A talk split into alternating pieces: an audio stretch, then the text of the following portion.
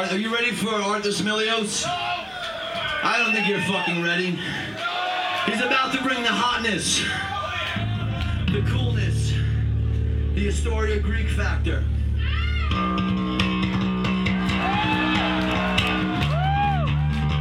Never let anyone tell you what your life is supposed to be.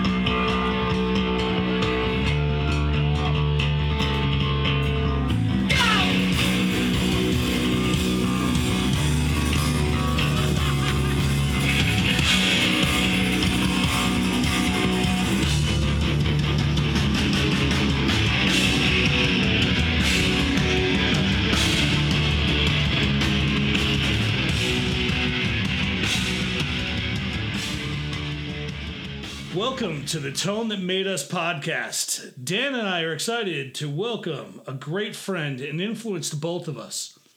He's held down either guitar or bass duties for bands like Token Entry, Gorilla Biscuits, Civ, World Be Free, the almighty Warzone. I like to call him the John Entwistle of hardcore, Mr. Arthur Smilios. John Entwistle of hardcore. Hmm. That's that's that's that's that's a really high praise. So Um, uh, I've heard you noodle, and you noodle like John Entwistle. well, I wouldn't say that. I uh, I'm sorry. I'm sorry, John, wherever you are. So, Arthur, want to kind of start this off the way that we're planning on starting every one of these off, which is, Yeah. you know, we we've heard the story. I started playing because I saw the Beatles on Ed Sullivan, or I started playing music because I saw Kiss on Tom Snyder. Now, only people of our generation are going to Yeah. recognize that reference. Yeah, but yeah. but ultimately, this podcast is more about what was the first time you saw a musical instrument that made you like shake, that made you get excited, and what was that instrument? Um, this is this one's easy, man. It goes back to this guy time and again. Uh, there's a picture in a Led Zeppelin book of John Paul Jones from I think 1971. They're playing outdoors, as you could tell from the stage, and he's playing a Fender jazz bass, which is a 62, the 62 jazz bass that he played through Houses of the Holy. Um, and I just remember, I actually told interestingly enough, I, I, I, and just to kind of drop a, a, massive name here that's so heavy, I don't know if you can pick it up. Um, I met him in, uh, in 1994 at a party when he was playing with Diamanda Galas. And I went to the after party. Peter Mengede got me in. He was like, John Paul Jones is going to be there. I know you're going to be happy. But, but I told him this story. I, I, would seen a Fender Precision bass and I thought it was great and I knew what it was. Uh, but this is obviously pre internet. So I see this picture and I was like, wow, that looks like a Fender bass, man headstock didn't say anything on it because it's 62 and as you know james and dan the, the decals were over the the lacquer at that time and i guess i guess it had worn off. So i'm thinking to myself that looks like a fender doesn't look like this precision bass what is that? You know so I did my little research you know the old analog way and figured it's a jazz bass and it is a jazz bass and i just thought it was you know that offset body it had the two pickups and that you know jpj was playing it and i was like that's the instrument I have to play. Uh, and I have to admit that it was really just about uh, aesthetics. And then I really started listening to the bass, and it just confirmed this this uh, this uh, inclination I had. So it was yeah, this one, and I can see the picture in my mind's eye too right now. I have it somewhere. Nice. Not that, not that, not that exact book that I had in 1980 or 81, but yeah, I, ha- I have that that picture. It's a pretty famous one. You can see his little the necklace of his symbol so that's why I'm fairly certain it was the 71 tour. Did they do a 71 tour for the for the Zeppelin 4? Yeah, they did, right? Yes. Yeah. Uh, Yeah, Yep. yeah, yeah. And and the hair and everything looks around, like around 1971. So yeah, Very that's cool. it. Yeah. Very cool. So then uh, you uh you see, you see JPJ, you see him playing the bass. Uh, what was the first instrument you were around? The first instrument you were actually exposed to? Was it a bass, or what, were you uh, exposed to a guitar beforehand? Even not at neither. The very first instrument to which I was exposed, it was funny. So my mother's sister Chris, my aunt, uh, she, you know, they, we grew up very. You know, her son is my first cousin Steve, and we're all very close in age, so we're always at each other's houses. And they had this this uh, decorative balalaika in their house, in their apartment in um, in Elmhurst, Queens. And so it's like, wow, got a sound soundboard, a neck, and strings, but only three of them. And I would sit there and like it's the closest thing. It's more like a guitar than than a tennis racket, as it were.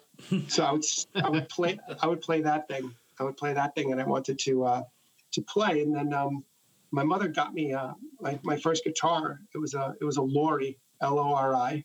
Mm. I bought it off yeah I bought it off a kid in school for forty bucks, which at the time was I guess seemed like a lot of money. I, I, I didn't know how to tune anything, but I doubt this thing could have been tuned. You know, uh, an interesting story. I um, I wanted it to be a Fender so badly that I actually sat with construction paper and I drew the, the Fender transition. Yeah, I drew the Fender transition logo, right? Cut it out and put it on with some tape.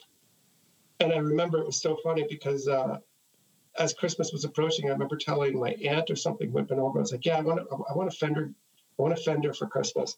She's like, "But you have a Fender right there." It's like, "That's not a Fender. That's that's construction paper. You see it curling up at the end. that's not a Fender." Yeah. That was that. So, So- that was the original Chibson. that was the one. The original Chibson. That's, that's a Gibson copy. Starting those copies off very early, early iteration. Okay, so so so if that was your first real instrument, so if that was your first instrument, what was your first real, right? Like uh, pro, but what was the first instrument that you got that you actually was good enough to play and then play in a band with? mom she didn't have much money but she got she got a good job and uh, i wanted a stratocaster. Now it's interesting because there's kind of a disconnect here between wanting to play bass and, and guitar. I had said to my mother i wanted to play bass. She cut a deal first she was like well why do you want to play bass? It's a background instrument. And i'm like yeah but it's the coolest instrument in the world. She was like okay i'll tell you what if you learn how to play guitar um, talk to me later and then if you really still want to play bass we'll figure something out right? Anyway, so that Christmas is coming. I'm learning how to play guitar, and I, I wanted a Stratocaster. So she surprised me on Christmas Eve. We got in the car. We drove to Manny's Music on December 24th, 1981. It was my first time on 48th Street. Uh, you can even imagine my. You guys remember what 48th Street used to be like? Back then, yeah. Yeah, so you can imagine my face when we got out. Remember the parking garage right across the street from Manny's, right next to where we're, buy and sell guitars was? Yeah. um, we parked the car in there, and I was just shaking with excitement and, and just completely overly stim- overstimulated by just surrounded. But we went right into Manny's because Manny's is where Hendrix shopped. Manny's is where Pete Townshend went. Everything went in, and I got a uh, an Antigua Stratocaster. Yes, the no. Antigua Strat. I, That's I'm, what we were hoping. I'm so glad you said it because Walter and I talk about that Strat all the time because I know he. You know. I'm sorry. Go ahead. Finish your. No, no, it's it's all good. No, interject all you want because it's an exciting guitar. It weighed uh, it weighed about as much as a Mini Cooper. Uh, it was um, okay. I'll tell you this: I bought it in December twenty fourth, nineteen eighty one. But it was a seventy nine Stratocaster. The serial number was S nine four two one six eight. Um, That's some Rain And- shit right there.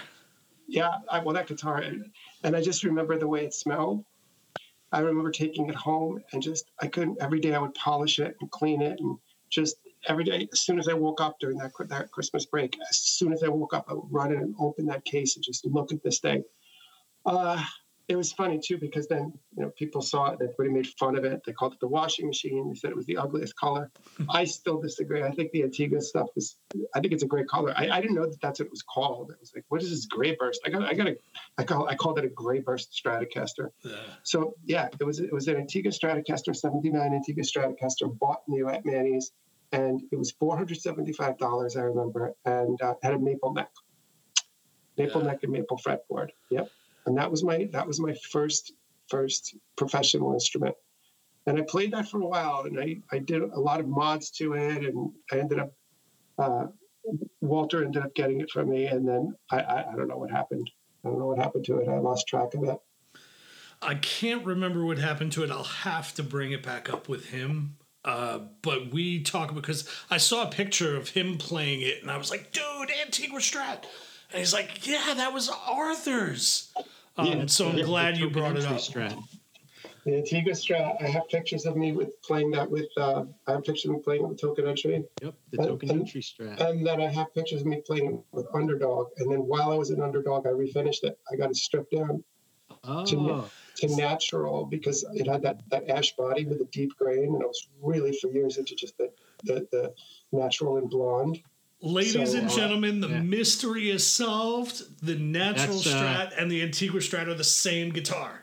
James Yeah. and I were discussing this previously, and I he said how he wanted to talk uh, about that Antigua Strat, and I was saying I had seen you play that in Token Entry, always loved it. I love the bass as well, uh, the, the P bass. I always wanted one, but uh, I then followed up my question with him by saying I wanted to ask about that natural Strat because naturals are always my favorites, and Yeah. uh, now I don't have to ask that question. It was the, it was the, The same instrument. guitar. It was the same one. Yeah, yeah. And uh, it's funny because my, my first bass has it's almost a similar story, but um, so yeah. So that was December. So then on on May first of 1982. Uh, this is, this is something funny. My mom was very cool. She she she kind of like had a flair for the dramatic. So it was uh, it was like in April or something. I started hounding my mother. It's like, mom, you know, because when you you know when you're 12 years old, 13 years old, three four months seems the way 10 years seems to us now. So to me, I had been playing forever at this point, and I was like, mom, remember what you said about remember what you said about the um what you said about if I played guitar. Am I still here? You still got me? Yep. Yeah, you're Yeah, good. Go. Um, remember what I said about playing guitar? I, don't know, I still want to play the bass. Still want to play the bass anyway. She she kind of was being, uh, she was just you know kind of being um, elusive and and uh, non-committal. And then one day it was a weekend. It was May first, 1982, and she's like, "Oh, okay, uh, honey, you want to take a drive? You want to take a drive out to? Uh, want to take a drive out to Westbury? All right, fine. I'm from Queens. I don't know where Westbury is." living in Jackson. So we drive out to the island and we go to Sam Ash, big long, big Sam Ash on Long Island. And I'm just looking. They've got all these jazz basses on sale. Right. So I'm looking. I'm looking. like, oh my God, mom, this this jazz bass, this jazz bass is on sale. You know, it's like I start cutting a deal. I'm like, okay, so if I get this jazz bass, it could be my birthday because my birthday's in June. It's like my birthday present and my Christmas present. She's looking at me. She's like, Whatever. So I play it. She's like, Do you want it? I said, I want it. She bought me a uh, black jazz bass that day with uh, with a little Westbury amplifier, right? Um, and it's funny because just to go ahead, a few years later, I looked at her and I said, "Mike, you knew you were getting me a bass that day." She's like, "Of course I do. Why do you think I was? We went out there, and why do you think I had cash on me? You think I carried cash on me like that?" so uh, anyway, it was about five hundred bucks. Obviously, I don't need to say it all. They were all made in the USA at the time. The Fenders. They were, you know, it wasn't like they didn't have tiers of like you know the the. the, How, the- how old are you at this point? Thirteen. Okay. 13. And lucky for me, I was tall, so I had no problem playing a long scale bass. So I got a, it was black jazz bass, um, white pick guard, uh, black fretboard, uh, block inlays, uh, three bolt neck, uh, uh, serial number 863, S863869, so it was a 78. so it was a 78. And uh, I got home. First thing I did was ta- I took off the ashtrays, which is kind of funny because now I, I have those on.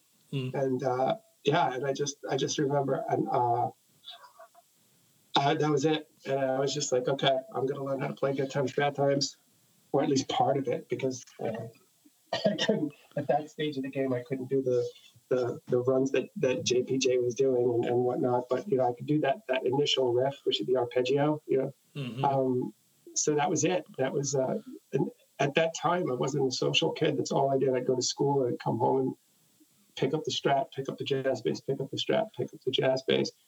But uh, I was really just you know just pretty much uh, devoted to like learning the Zeppelin as much as I could possibly play at that point.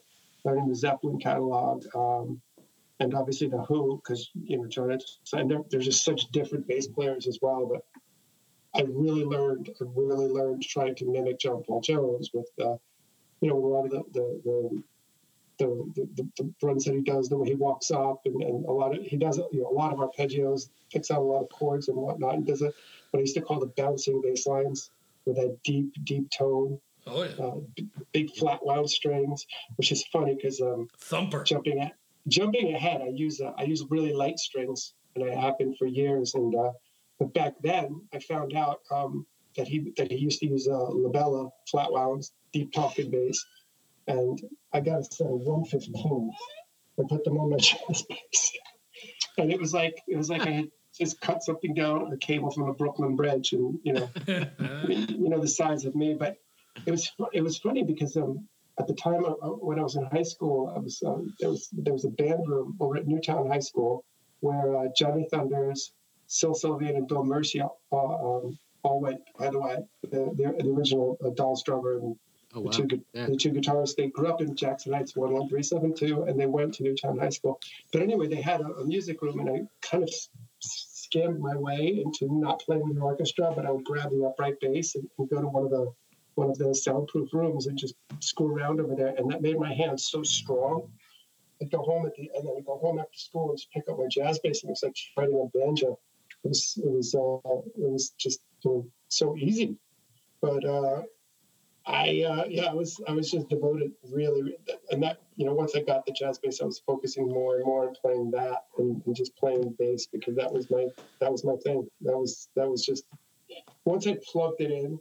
The first time you plug in an electric bass, and you just feel it and hear it, and you're either you know it, it either moves you uh, or it doesn't, and it doesn't do that for most people. That's why bass players are so many fewer, uh, you know, always have been than guitar players. For right? sure. For sure. But that was it. I was like, I'm a bass player. That's what I am. I'm a bass player. Dan? and I, I, I always like to say too that I chose to play the bass because a lot of people, you know, the story is, oh, I, I learned how to play bass because I thought it was easier than guitar. I learned both at the same time, and I don't think it's easier than guitar at all. If you're approaching it, if you're approaching it uh, Yeah. philosophically, uh, and I always say I chose it. I can play guitar, but I, I chose the bass because to me it's just the, it's still I still I'm talking about it and I'm still getting you know still getting these uh, these waves of elation thinking Yeah. about how lucky I am. I still take my basses out and stare at them and I'm like how how are you so perfect? How is Leo Fender such? How the way most people like- look at babies. Yeah, yeah, babies are exactly. yeah, I- I- yeah, exactly. I'm like I'm just like no, Leo Fender, Leo Fender touched the divine when he designed those things. By the Yeah, way, amazing. you want to talk about Greek gods touching down? Le- Mhm. Leo Fender was Greek. Clarence Leonidas Fender. Yeah, Leonidas. So he was he was partial. He, was part partial. Greek? Yeah, he was part Greek. As much Greek as Betty White, who is also partially Greek. See, I suspected this, but I didn't know it. I didn't know it. Do you know from where from where in Greece his family hailed? No, no. I've tried to ask, especially when I worked for Fender. You know, I tried to get it, but the problem is nobody was there from the time that Leo. I mean, Leo had left and done G&L and you know Music started Man, Music yeah. Man and Yeah. yeah, nobody I knew actually knew him. But uh, I've I've dirt, I've certainly tried to do my research online, and there's actually a really good book about um, about Leo. I have to, you know what? I forgot what it was called. I'll get it. I'll text it to you. It's a Please really, do. it's a really good book. That's was one. just, uh, is it that the birth of loud? Yes, thank you. The Birth of Loud. Yeah. It's about him and somebody else. Yeah, someone, another a podcast I was just listening to just mentioned it. Uh, so oh yeah, I know I'll, it. I'll have to look into that because I understand also he was he was eccentric, but he was also a very sweet man. He was a very nice man. Very Yeah, I mean, and- it's like captain of industry stuff, right? The the book talks about how they left their day jobs to have this incredible idea about starting a music company, and then how they kind of walked through getting that done.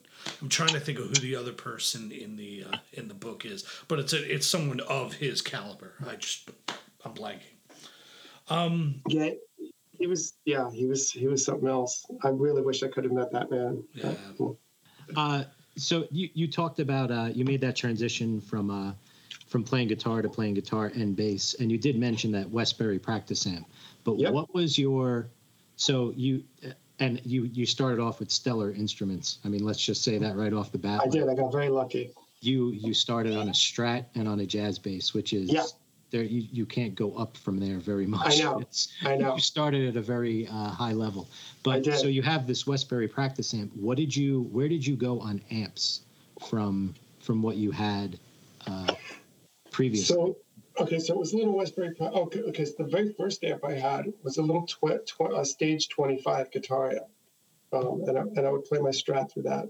As you could, there was a little tra- uh, transistor 25 watt Yep. practice amp. And um, I remember I got an MXR Distortion Plus, which just changed everything for me. Because it's like, oh, Oh, yeah. wow. So this is how they're doing it. They're Yeah. using distortion pedals. So, um, but you know, again, I wasn't playing guitar in a band, so I didn't really think it necessary to upgrade on, on the guitar amp world. But I knew that I needed a new bass amp because I was getting to the point where I had friends in the neighborhood and we're you know we're playing together, and I was I was playing bass because one I wanted to, and two I was the only one that wanted to, and I was the only one that had a bass. So um, I I uh, upgraded to a Peavey Century with a 115 cabinet. It was a piggyback, 100 watt head and a 115 cabin because I, you know, I, I thought I thought at the time that you know the bigger the speaker, the bigger the tone. I didn't really understand yet how Yep. it really works. Peavey Yeah. Peavey bass combos are the gateway drug to bass amplifiers, apparently. This wasn't a combo. This was a piggyback. Yeah, the Peavey Oh, this was the head and uh, ca- the head and yeah. cabinet. The Century Century head and the 50, 115 cab, and uh, you know that that that did the job for you know the kind of the kind of stuff I had been I was doing for that for that time. I mean, Um, honestly, that's that's a that's a workhorse amp for that time. Oh my. God, yeah. I mean that's the thing. Peaveys were very inexpensive, No. but Yeah, high high quality. I mean, and they, they took a beating. They take a beating. They last forever. You know, also made in the U.S. they're made down in Mississippi. And it's funny because when I worked in at Manny's, um, the the floor manager, this guy Matt, really great guy, Matt De Silva, he went down to the Peavey factory. He came back. He was like, "Man, Arthur, they make everything down there. It's like down to the screws. Like they make everything." He's like, Yeah. "It's an inc- it's an incredible operation." So uh, I I gained a great, greater appreciation because you know Peavey was kind of didn't really get the respect, obviously, that Marshall and Marshall and Fender and and and, and you know, Boogie and Vox and whoever They, uh, else. But they did in the South, the the Mississippi Marshall. That's what That's uh, right. the- they call it the Mississippi Marshall. The guys, uh, I believe Lynyrd Skynyrd used them. Uh, there, there were a lot of uh, Southern rock acts that were using them in lieu of uh, Marshalls. So at What least that? somewhere they, they were getting appreciation somewhere. yeah, Yeah. and that, and I, I gained a greater appreciation. And uh, I, was- you know, because I was thinking, you know, they're really fine amplifiers. They sound really good. They they they're really well made. They're durable. So um, that was that was the uh, the next move I made. The next move I made was to uh, to a hundred watt Peavey, and uh, that was yeah that that went on till Jesus I don't even know I don't even know because then what happened was I started playing guitar for Token Entry. So So then you Alright. stepped up guitar amps. I did. I ended up getting a Fender um, Fender Twin Reverb 2 head, 105 watt head. Remember, it's 105 rated 105 watts. I was like, why 105? It was, uh, you know, it was one of those. Uh, I guess it was. I got it new, but it was old stock. And remember how there used to be a million different music stores? Yeah, yeah. and you know Yeah. little indie music stores i got it i don't even remember where i got it at a little independent music store you know black front because it was i guess the 70s uh, 100 watt you know four 6l6s the 12 ax7s and and i used that with token entry and um, i played that with a um, I used a 212. Mick had Mick Neal had built these cabinets. He got four Celestions and built two sets of 212 cabinets, and we used those because that was that was more than enough. Uh, and that's that was what I used for token entry. What, did you with- put a pedal in front of it? Of course, there What'd was no use? way I could. I there's no way I could have gotten distortion otherwise. I used at the time. Um, shit, let me try to remember. There was the rat. I used a rat, and I used a, uh, a heavy metal pedal. The was it Boss that made the heavy metal pedal? The Metal Zone? No, it was just called the heavy metal Heavy pedal. Was it pedal. Might have been DOD. DoD? Yeah. DoD. Thank you. It was a DoD heavy metal pedal. I used that because 105 watt Fender amp to distort that, you would just have to make people's ears bleed. Well, know? unless you're Joe Bonamassa and just turning everything to 10, right? Yeah, yeah, and I can't even. Yeah, that was. uh Yeah, so that's that's what I, I used with token entry, but then Gorilla Biscuit started happening at the same time, So uh, I was also playing my, my jazz bass, but I didn't upgrade bass amps. Uh, when we played live, I would use uh, Walter's rig because Walter was playing bass for the today, and uh, they had gotten money, I think, from Caroline or Mhm. somewhere, and so he he he got a GK rig with a with a 410 and uh, and a and a 115. So I would use Walter's rig. I would use Walter's rig live. Uh, That's amazing when someone else gets an advance and you get to reap the rewards of the amp. oh, of course. Well, Nothing wrong of with that. course. Yeah, yeah, yeah. I mean, that's yeah, we always borrow each other's equipment, and uh, it's funny because um, it's funny because for the GB7 inch, I'm playing a white precision bass, which is Walter's, and he's playing the Stratocaster, which is mine. Love Yeah. I love So it. uh, yeah, yeah, yeah. Okay, so, I want to fast forward. I want to Yeah. fast forward a little bit. So many people on the podcast will maybe not know. So you go, you do the Gorilla Biscuits thing, that kind of breaks up. Everybody kind of goes their own way. Mid '90s comes back together. The band Civ forms. You Yeah. guys, to me, I think you guys had an amazing success. I mean, we know the success is linear, right? Um, but when it comes down to it, you're signed to a major label. You Yeah. get you get a budget hmm to go buy what you want. And I could not have been happier. I couldn't believe when it was being explained to me. So okay, so number one, how did that make you feel? And number two, would you go buy? Okay, couple. And feel things. free to skip number one. You Yeah. just skip number one, go right to number two. We know how Oh, he felt. I'll, I'll try not to be as verbose as I normally am, but okay. So we got signed to uh, Lava Atlantic by Jason Flom, who, by the way, uh, is kind of an amazing guy in, in, in his current in his in his current life. He's really been pursuing. He does the uh, the wrongful conviction podcast, and and it- it's just just kind of an amazing dude in that way. Very And now I know he, he's he's vegan now too, and he actively promotes it ethically. So I think that's that's really great. But I remember Jason signed us, whatever, and then Scott McGee was our manager. So we had a meeting, and they were explaining to us how things work, and they're like, okay, so they've opened up bank accounts for you. Here are your bank cards, and you have an account at Manny's Music. So now I don't know if you guys met Scott McGee. Scott McGee is a character. He is one of the funniest people. And yeah, buddy, buddy, you got an account at Manny's. So, so what does that mean? He's like, yeah, you can go get stuff.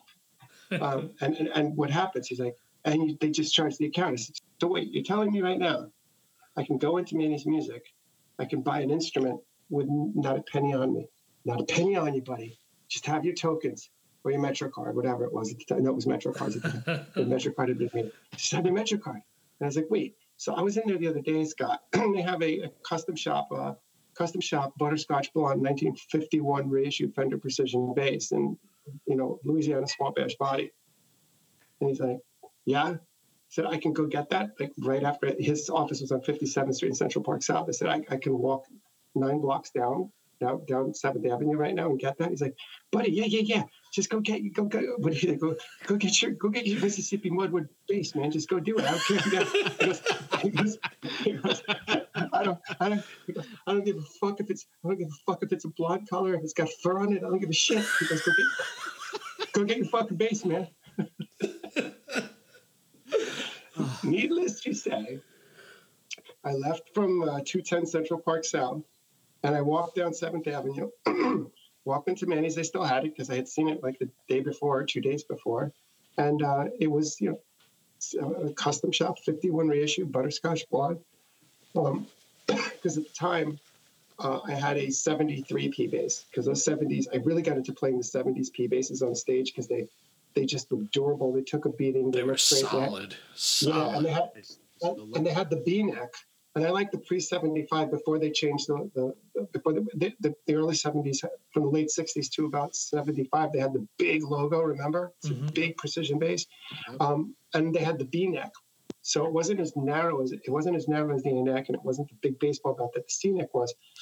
But I do love the C neck, and the, and the fifty one reissue had that real solid. It wasn't even a V. It was just deep, just like a big, like a, a, a baseball bat, like saw, sawed in, uh, just you know, Oh yeah, profile. no, we know, and and apparently you and Dan and I love the same exact feel of a neck. So, Oh, it was it was incredible. That's the incredible thing about it. It was this thick neck, but it was you know it had the small fender frets, and the action was so low because by this time I was very I'd gone to the, the school of really light strings, really low action, and I remember playing that thing, and I got that actually while we were recording um, Set Your Goals, so I only got to use it on two songs. I used it on Boring Summer and uh, and on Don't Gotta Prove It because those were the last songs that we that were written and uh, the rest of that record was recorded all on a uh, on a 73 P bass. But um, I, I remember I picked that thing up, and that, that it was just it was so different because it has no contours. It's got this you know the original small Telly style headstock, spaghetti logo, mhm. uh, big Kluson reverse action tuning gears, Kluson style, uh, and it just you just plugged it in, and I was like, okay, this is an elite instrument. It's you know, this thing's handmade, custom shop, uh, California. You know, uh, what was it in, in '95? The custom shop was in Corona, right? Because I, I went there. I yeah, they there. had yeah, Corona had opened up at that point. Yep. Yeah, because I went there. I actually went to the custom shop and and because the next phase was that I kind I, um Chi from uh, from the Deftones got me a, a deal with Fender, uh, and because we did we the first Civ tour that we did alone we did with the Deftones because the first tour we did was with Sick of It All and H2O in Europe and then we came home did the Warp tour Yep. And then we went out with Quicksand, and then we went out alone with the Deftones, and their first record was just coming out. So this is really late 1995, like yes, autumn of '95, and I just remember I hit it off right away with with Chi, as you know, bass players are wont to do. And he Um, he a- was an amazing dude too. and it, just an incredible bass player, an incredible human being. I have a couple of good stories with him, but this just makes me think of something Civ once said that was so funny. And this was actually quite recently. I forgot. Oh, um, said something. I was like, yeah. I, I, I don't, he asked me about something that just happened. I'm like, I don't know, man. I was just hanging out with it, with so forth and so on, and like, you know, bass players. It's like we, all- you know, bass players. We hang out with each other. And He's like, yeah, because nobody else wants to hang out with you. which was such a great thing to say, because he's just you know the, the master of the of the of the uh, Zingers. of the well the vituperative Balmo, yeah, just the you know the, the the venom. But it's always funny. It's always funny. Uh, another great another great one another along those lines from from Civ is uh, we were sound checking one day and she's like turn the bass down, turn the bass down to the sound guy. I looked at her and I was like, man, you hate the bass. He goes, no, man, I don't hate the bass. I hate the bass player. I, just you teed it up for him, man.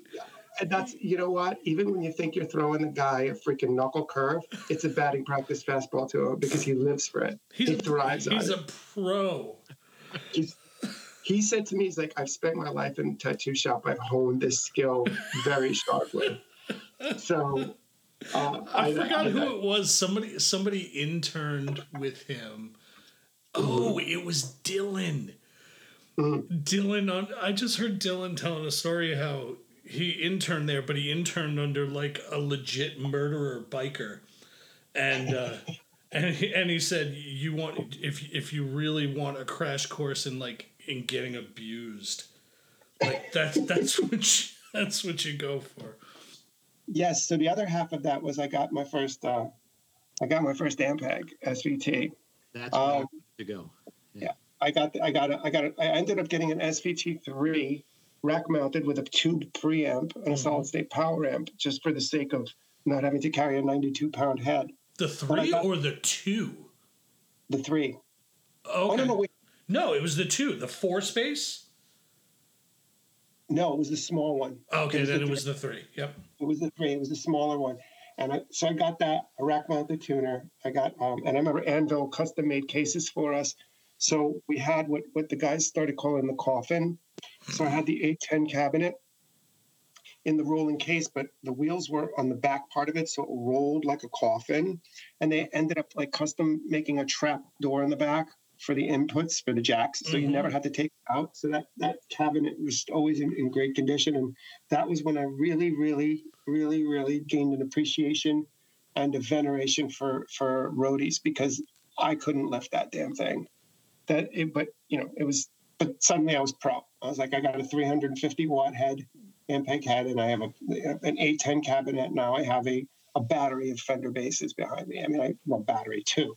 I had, you know, I took two basses on tour, um, and I just, uh, you know, by that point, I was getting really into, you know, I guess brighter tones and and uh, and uh, yeah, it was just, I don't know, just that bass. That, that's the one I've had. I think 17 basses in my life, and that's the one that I really miss. That I really wish I hadn't sold. That 51 reissue. That thing was just.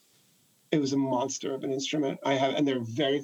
It's actually I'm playing it in the second video that we did for Choices Made, and uh, I've there, you know, I have a couple of pictures of me playing it, and I'm just like, wow, I, you know, I love my two basses right now, but if I could add one bass to it, It's from, that- from that's it. my past, that would be it. And it was that that butterscotch blonde. Oh, it's just such a beautiful instrument. You played that the whole first Warp Tour because basically every Warp Tour picture of you from that tour, you're playing that. Bass. Yeah. Yeah. I, I was very into that bass. Yeah, I did play it a lot on that first Warp Tour. I, I and you know I would go back and forth, but that thing was it just played James and Dan. Dan, It just played so easily, and I would you know at, by that point I was I was already using 95s. I was using uh, GHS Boomers 40 to 95, and uh, like I said, super ridiculously low action. So I um it's funny because we played we played um we played Riot Fest a couple of years ago with uh, with um, with No Doubt, and then after after our set, Tony, who's another great bass player and another even better human, he was like, "Dude, what do you do? You do like you do vibratos and string bends. How do you do that?" It's like Tony, I use ninety five. I use forty to ninety fives. Really?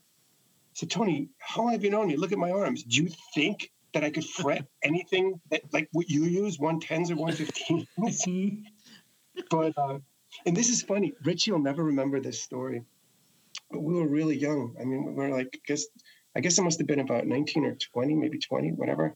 And uh, we were having this discussion because I was already really into using light strings back then. And he's, well, Arthur, isn't a heavier string, isn't a heavier string going to give you a heavier sound?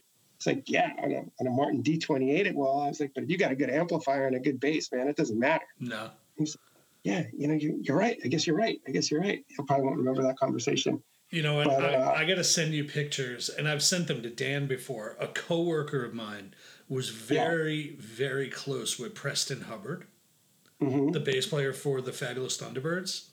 hmm And he, when Preston passed away, Preston left him his 52 telly bass. What? Wait, a 52? 52, 54. Dan, do you remember the year? I have the serial. Did I'm going to send you pictures. Did it have a slab body or, or did it have a slab or contour? It is the uh I don't I, I have a picture of the back of it. When I send it to you, you'll know immediately. I Because don't 54 remember. to 57 is when they had the original design, but with the contours. And then in 57, they switched to the P bass that we know now. So 51 to 54 is the slab body. Then that's what it is. It's a slab body because it's, not a 55. It's an original, forward. yeah. It's an original. That's a piece of history right there, man. oh yeah, it's beautiful. It's beautifully Yeah, beat up, and he still gigs with it. Yeah, and you know what? His great, great, great, great, great, great, great, great, great grandchild will get with it if they take care of it. Oh yeah. So- just they're monsters. So we just covered your biggest regret story, actually, and it's funny because I and I won't reveal it now, but my biggest sale regret story, I'm interviewing the guy I sold it to. We're we'll, Yeah. we're gonna have him on the podcast. um, so, you know, sometimes we end up with like the lemon. Like, so w- what what instrument did you have that you wish you never bought? You know what? Not none, because I've only owned Fender basses. Every and I've never, Strong. I've just, I've never had a crap bass. I mean, Wow, probably if you had You've only owned Fenders? only Fenders. I've played, I played on stage a couple of times. Other instruments like uh, I played a Music Man um, during the first Civ tour because I only had one bass with me, and and the jack broke mid set, so I had to use uh, Eric Thrice's Smokey's uh, Music Man. Ah, So yeah, that Smokey. time- then when we were playing with GB and the first iteration was playing shows with Beyond, I broke the jack on my P bass and I had to use um, Vic's uh, Ibanez. So there are pictures of me playing an Ibanez back then. Was that a And, uh, Roadstar? That he was playing? I'm not even sure. I don't even remember. I, I don't remember. remember. I know, Yeah, I know it's it's it's, it's a roadster, roadstar, whatever they call it. Yeah. yeah. yeah, I just was like, I need a bass, and so they, you know, they gave it to me because, and you know, obviously right after the show, I pulled out my soldering iron, like I used to carry with me, and and I fixed it. But um, so I played a Music Man live, and I and, and Ibanez live, and then when we were doing Walter Schreifels' band back in 2009, we did a show at Williamsburg Music Hall, and I played a famous. Uh, a famous hollow body that Walter's friend had, and Walter said, "You Mhm. should play this. It's cool if you do." And I just, just for the, the, the, I guess, just for the cool factor, uh, I played that. I played that for, for, for one show. But in terms of owning, I've only owned Fender basses. So if I were like to, if I were to rank them, I mean, I guess the, the, the, the least desirable, other than the, um, the, the affection I have for it and the sentimental value would have been my would have been my first bass, the jazz bass, the, the 78, because it was just brutally heavy. I don't like bound fretboards or block block uh, Inlay. markers, inlays, excuse me. Um, I, I'm very much a purist. You know, I think the jazz bass, the original design was the best design. Uh, I do like the three knob, but I also do love the uh, the stack knob. And I just, yeah, so that would have been like the least desirable, but it was still a solid bass. And that bass I ended up selling to Chuck Valle. That original jazz bass, that first one, I refinished that one as well because I was just completely into natural wood, and I sold it to Chuck Valle. Rest in peace, Chuck. sweet what a sweet guy. What a complete complete and utter angel of a human yeah. I remember i went to his house over in elmhurst. I walked over with it and he was like yeah i'll buy it. It's cool. Because he had been playing that guild. That was his main bass with mm-hmm. Ludichrist. Yeah and he was like yeah i want the, i want a fender. I'll buy your fender. You know remember how like soft spoken he was and how taciturn he was and he just kind of smiled at you with those thick eyebrows? Yep. Just picked it up. He's like i'll play it okay i'll buy it i was like all right cool that's it Rest in peace, Chuck. yeah Wow, Yeah. that's amazing. Yeah. So, so like, we we spoke earlier about uh, uh, an an amazing uh, story about someone else that we're not going to disclose yet. That Mhm. that played a very famous instrument or a, an amazing. Did you ever get your hands on an instrument that wasn't yours that was just mind blowing?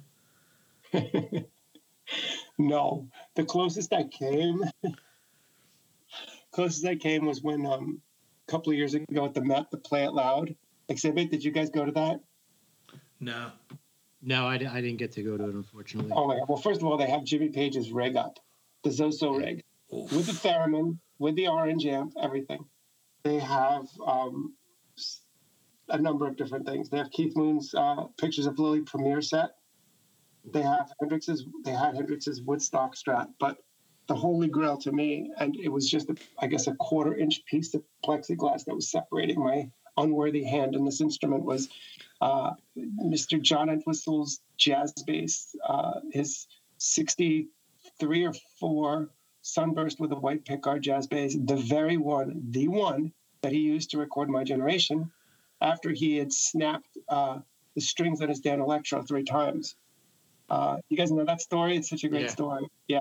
He, they finally was like, they, they, they were so in hock, the band, to Kit and to Kit Lambert and everybody that they were just like, we're not buying you, we're not because you couldn't get the he, he was buying these Danelectros because of the strings that were on them. And you couldn't get those strings, so he kept snapping the string. And he snapped three of them. And they're finally like, you're not you're not getting another one. So he's just like he did the session with the jazz bass, and that jazz bass was in this um, in this exhibit.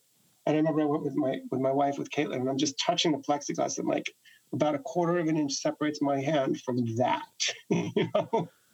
But uh, I never really know. I didn't get to play. I did not get to play any any like any instrument that was you know that has that kind of provenance to it. I didn't, unfortunately, or fortunately. I don't know. Whatever. Yeah.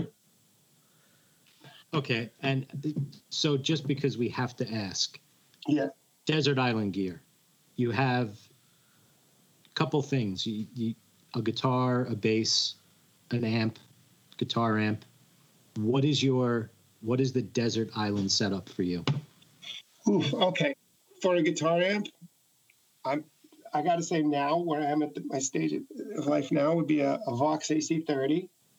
Uh, Good one. the guitar, as long as there's a chair for me to sit down, it'd have to be a Les Paul.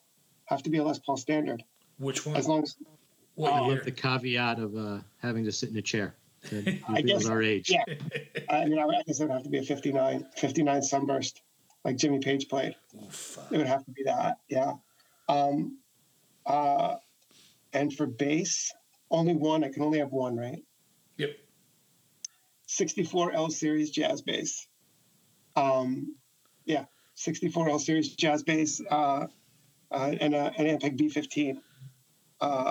I did play one 64 L series jazz bass. It was, and that's when I understood why the things I'd been hearing about why people pri- prize the L series so much. It was that uh, we buy and sell guitars. They were very nice, and, and I had been buying and selling stuff with them, and they had a good relationship with them, and they knew that I couldn't afford it. I guess I must have been about 21. And uh, I went in and I saw it, and I was like, "Is that a 64?" And they said, "Yeah." Do you mind? They're like, "Of course, of course." So I pick it up. I look on the back of it. I look at the back plate, and I see L. And I was like, "This is it, isn't it?" God, the the, the, the nitrocellulose had worn away so perfectly on the neck, and it's just so smooth and perfect. And I just sat there and I played it, and they left me alone until finally I felt guilty, and it's like I, I have to get this back to you.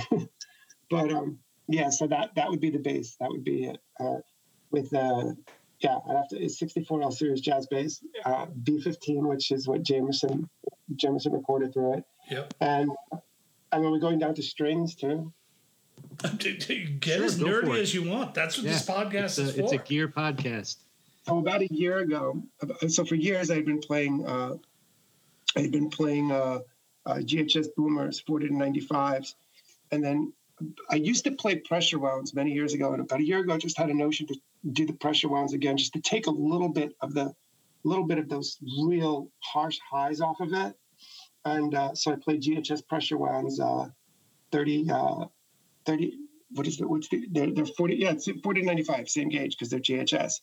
Um, so I, th- that I'm really I'm, that's that's what I'm playing now. So they have they still have that brightness and and those nice punchy mids, but it's a little it's a little less uh, a little less abrasive in in the higher frequencies. So there's that. But I also one of my basses now I have permanently strung with flats, which we can get to because I'm a big big proponent of flat wounds as well for a, a very you know very particular sound. Yeah, it's a. Uh, I mean, it's that thump, right? It's a It's- thump, yeah. it's funny because um, so my current my current stuff am I am I am I ruining your your uh, your your your, um, your series of questions here? No, no, no, no. This is a flow, man. Go for it because I also go for it. Go. Oh yeah. So I, my current setup is just like I have two really great basses, and I always say that you know I don't need another bass, but I would buy one. And Caitlin and I have already discussed this, and she's she's really sweet because she encourages me to get these things, and she's like, I just I don't need it. Good But, um, woman. Great woman. she's she's she's top notch. She really is, and um, she uh, so she knows uh, the one that I'm allowed to get, but I, I won't do it. I can't spend this money. I can't do it. And it's funny because this instrument, I remember you they, you, you you used to be able you could you couldn't give this instrument away, and now it's worth five figures. Uh, 68, 1968 Paisley tally Yeah. um, Kelly bass, the year I was born. Um, and I would love to have that. So, you know, that's that. But if I were to find a very cool, a very cool, uh, 50, if I were to find another 51 ratio, very cool, um, uh, 50 American or, or made in Japan, made in Japan being the key, uh, I would get that. But right now, I mean, I have a jazz and I have a P bass. I have a 1964 American reissue jazz bass, black, tortoiseshell pickguard. I got the ashtrays on it because that's the right proper thing to do. You know, it's it's dressed formal, and uh, and I have the um, the pressure wounds on that, and then I have a, um, a, a made in Japan. It's a 1993. I looked it up, so it's a vintage vintage reissue, Yeah. made in Japan. Uh, 62 reissue P bass, but it's interesting because if you technically it would be more like a 60 because by 62 they still have the spaghetti logo, but they have the patent numbers underneath on the P bass. hmm This doesn't have the patent numbers, so it's technically a 60 by appearance it's a 60 reissue. It's olympic white tortoiseshell pickguard obviously rosewood slab fretboard and that one too is dressed formal. That one's going to the prom. It's got the uh, it's got the ashtrays on it and i have La Bella deep talking bass flat rounds on it gauge 39 to to 96 Those MIJs are so nice. they're incredible they're I had really, a uh, I had a '62 double bound tele custom which was an MIJ, which I mean smoked. Actually, I got Dan. That's I got that from Grub from X number five.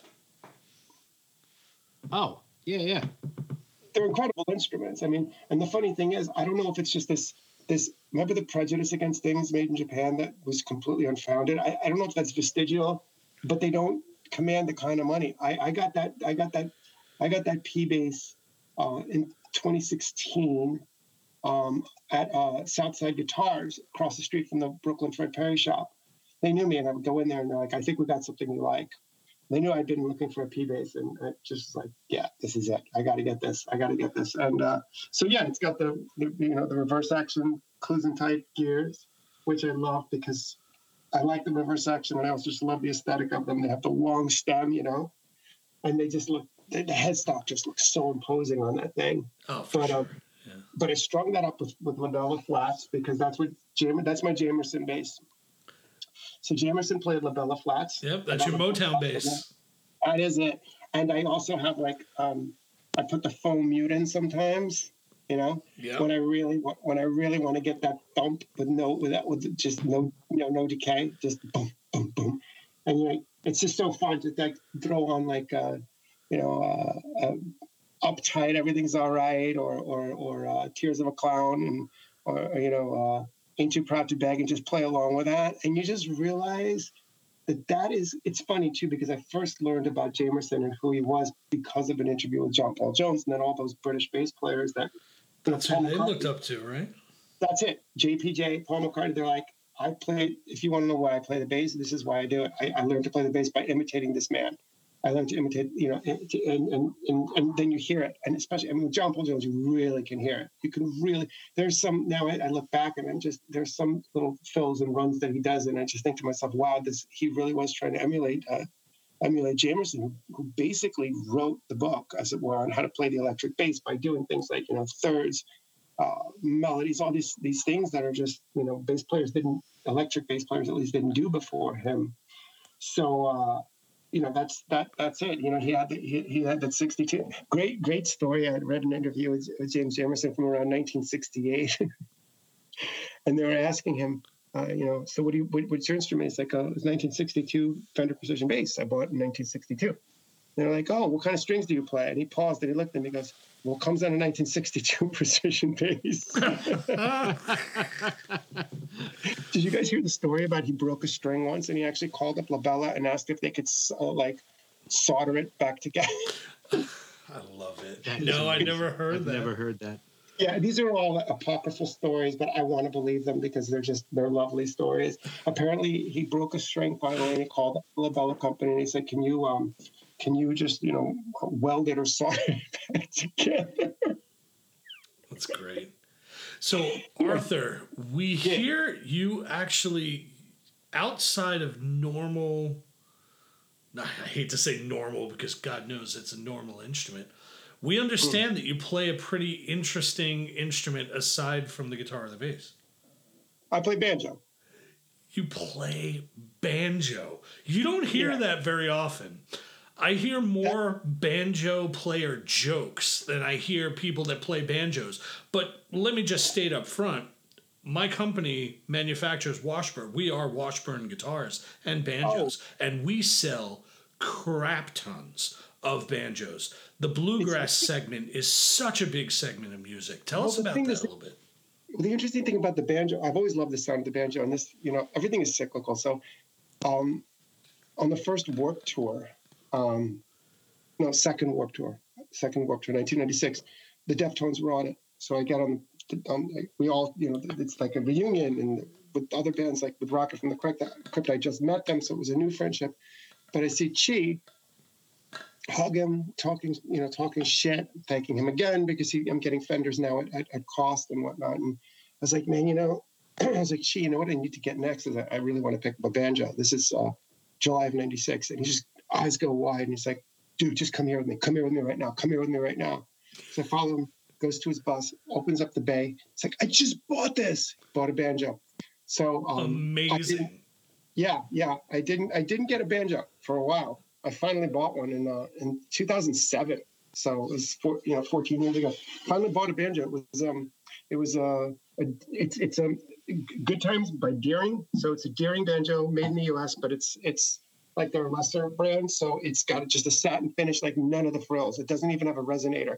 Open back. Thing is, as loud as hell. I have to shove a um, to shove a, a t-shirt in between the uh, the, the the the truss and and um, and the, the the skin of it because it just it's too loud otherwise. Yeah. But uh, so I always liked the banjo, and I always thought bluegrass was great music. And then, uh, but what really really got me was I started, you know, I was you know still am. I love the Pogues to pieces, and uh, and then I really got into listening to um, like listening to the Dubliners, and and you know they play banjo very differently in Irish music, and loving music and reading about the history of music and ethnomusicology. It's it's funny what the band, the associations we have with the banjo, uh, in contrast to its origins.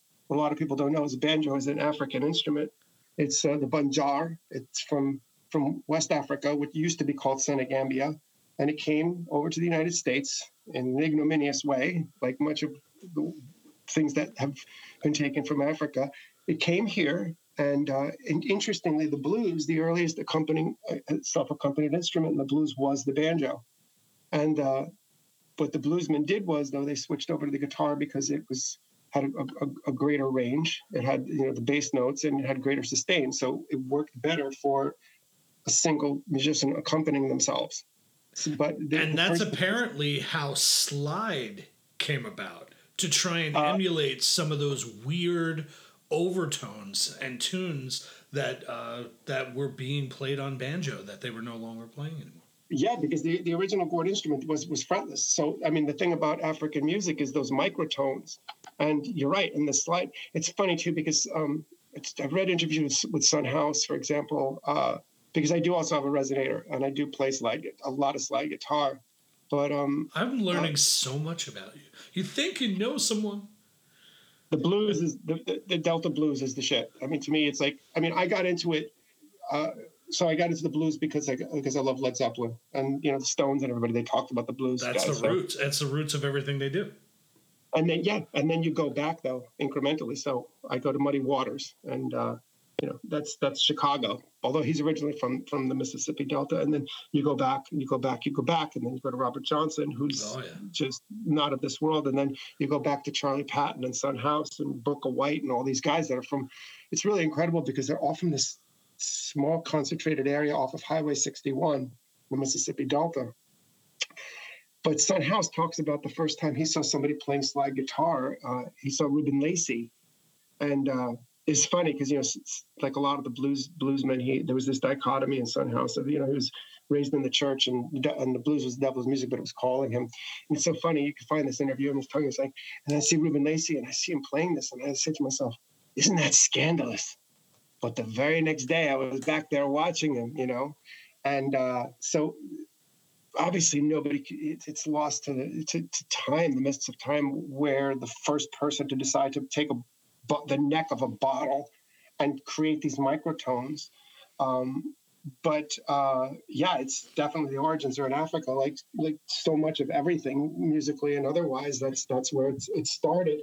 And uh, it's um I'm, I'm, whoever did it, I'm really happy and indebted to them for doing it because it's just you know, slide guitar is just, it, yeah, it's it's it's just a, divine sound, which makes me think of a funny story. This little interlude in the early early GBD. this is to make you laugh and just take a shot at myself for just ambitious stupidity. Um, so Walter had gone on tour with Youth today, and while he was away, I was doing my usual trading of instruments, and and I got a 74 fretless P bass from We Buy and Sell, right? And uh, you guys there? Yep, we're here. Okay, cool, cool. Yeah. I kind of want to just, I'm dominating, I know, but this is funny. So Walter gets off tour. He's like, all right, we have a GB rehearsal. I show up to a GB rehearsal with a fretless bass. God of Walter I mean, I could, you know, I could doxologize Walter for the next 12 hours, you know but you know, anybody wants to do a filibuster, just let me talk about Walter. Uh, well, we're gonna um, we're gonna have to do a part two and just tell Walter stories. He's the he's just one of my just I love him so much. I really love him because he's such a kind soul, and this is illustrative of that. Uh, I pulled this fucking thing out, Walter's like, "What you? Oh, what do you have there, Smell?" I'm like, "Well, I got a frontless bass." Like, "Oh, do you think it's gonna work for GB?" I'm like, "Yeah, it's gonna be great." Needless to say, um, it was like I think we started playing High Hopes, and by the time I got from the B to the D, I was like, "This is not working at all." the very next day, I went back to rebuy and sell. I'm like, "Can I trade this back?" And they're like, "Yeah." we told you, kid. so funny, so funny. Just, just, just hilarious. Just, just you know. Anyway, but, uh, but again, I've always been into those microtones. You know, there, there's, uh, you, you can, you know, it. And the thing is, it takes a, a hell of a lot of discipline because you don't get them right, and you know how bad that sounds. It just sounds like you're playing out of tune.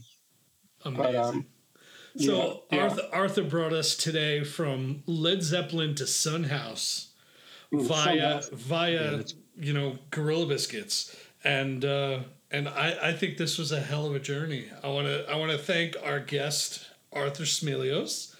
Um, thank you. Guys. Miss you, love you. Hope to see you Love again you too, soon. I want to thank my uh, my cohort Dan Cav and Donato uh, Cavallari.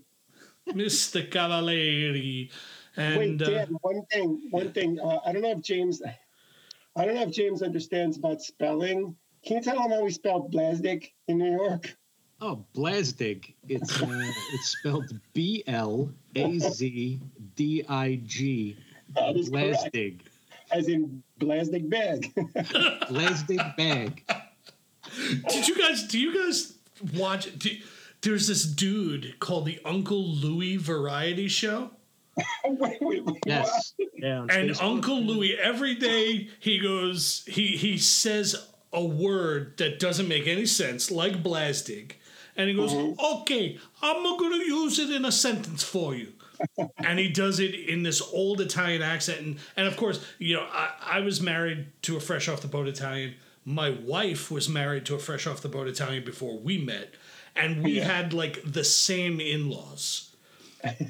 and the word comes up, and it's been a game of who can guess that you know what what that word is actually gonna be, and we're usually pretty dead on. So anyway, Arthur, thank you so much. Dan, thank you so Thank much. you, Arthur. And you guys. uh, we appreciate it. Dan, take us out.